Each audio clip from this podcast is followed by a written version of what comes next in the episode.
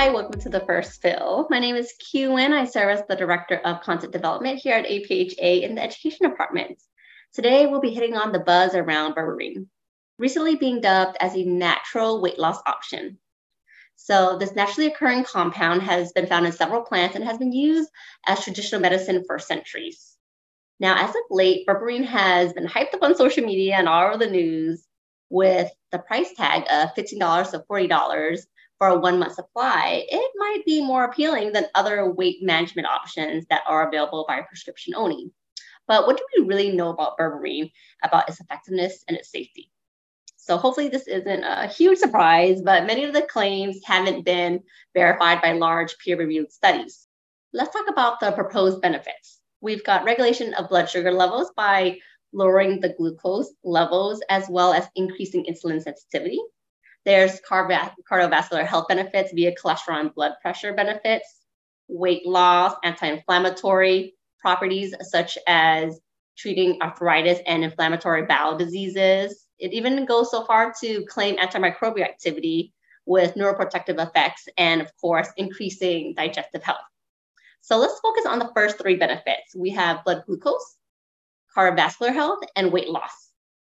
A meta-analysis of about 49 studies published in October of 2022 found that berberine may provide some metabolic benefits with very small benefits for weight loss. The pooled results against placebo showed that berberine significantly reduced lipid levels, including triglycerides. Now, the mean difference in change compared to baseline, again, the mean difference in change compared to placebo for total cholesterol was a reduction of about 20 milligrams per deciliter. For LDL, it was about 9.5. Now for systolic blood pressures, there was a mean decrease of about 5.5, more than those who received placebo. So for fasting blood glucose and looking at insulin, the amount of insulin use was also decreased, with A1C reductions better or rather lower than placebo by about 0.45%. And when looking at obesity, the mean difference in BMI reduction was about 0.25 kilograms per meter squared. Again, the reduction in BMI compared to placebo, the difference was 0.25. This is actually consistent with a different meta-analysis in 2020 that focused specifically on obesity parameters. And from these 12 studies, berberine treatment decreased body weight by about 2 kilograms and BMI by about 0.47. Again, reduced BMI by 0.47. The optimal dose for these various benefits ranged from 1 gram to 5 grams per day. And the time to see the most benefit for these benefits was around 40 to 50 weeks of use. So around 10 months to 1 year of continuous and appropriate use. Now, whether or not the benefits are sustained or if the medication is safe, that was beyond the time period measured, that's unknown.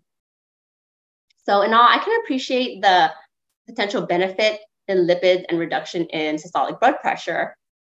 It's thought that it reduces fat production and changes in fat accumulation and composition, and that the influence on the lipid profile may also be due to intestinal absorption limitations and an increase in fecal cholesterol excretion. For weight loss management, what a lot of people are interested in, the decrease of weight loss for reduction of BMI of only about 0.2 more than placebo is not very intriguing or impactful, given the concern for adverse events or drug-drug interactions. Studies reported mild to moderate gastrointestinal adverse events, including nausea, constipation, diarrhea, run-of-the-mill side effects. So with drug-drug interactions, there are many. These include cyclosporin, tacrolimus, metformin, even dextromethorphan, anti-diabetic medications, antihypertensive, as well as CYP3A4 substrates, everybody's favorite. Additionally, pregnant and breastfeeding women should avoid berberine supplements as there isn't enough data to ensure its safety during these periods. With that said, because dietary supplements aren't reviewed or approved by the FDA, they can be promoted for just about any health claim, right? Supplements can also contain inaccurate amounts of the compound that they say that they'll contain, and it can have other ingredients that aren't listed on the label. So as exciting as it might sound, a supplement like berberine shouldn't be something that's just taken on a whim. Hey, let's try it out, right? It can have a potential space in the reduction of cardiovascular risk, namely looking at total cholesterol, triglycerides, blood pressure. For example, berberine might be good for somebody who is intolerant of statins or wants to take a more natural approach before starting a medication. This approach would require a thorough assessment and monitoring with a healthcare provider and team. So we're talking physicians, dietitians, pharmacists, but of course, to better understand how and the extent of its benefits on cardiovascular outcomes, for example, further research is needed. Now, for weight management, unfortunately, is not the magical solution many are hoping for. And so it's essential to emphasize to patients to share their OTC and supplement history at all healthcare encounters, highlighting the importance of sharing changes or anticipated changes, especially if they have a pre-existing health condition or are taking medications. So I hope this helped answer some questions about berberine, and make sure that you talk to your healthcare team, those physicians, dietitians, and pharmacist colleagues. Thanks for listening.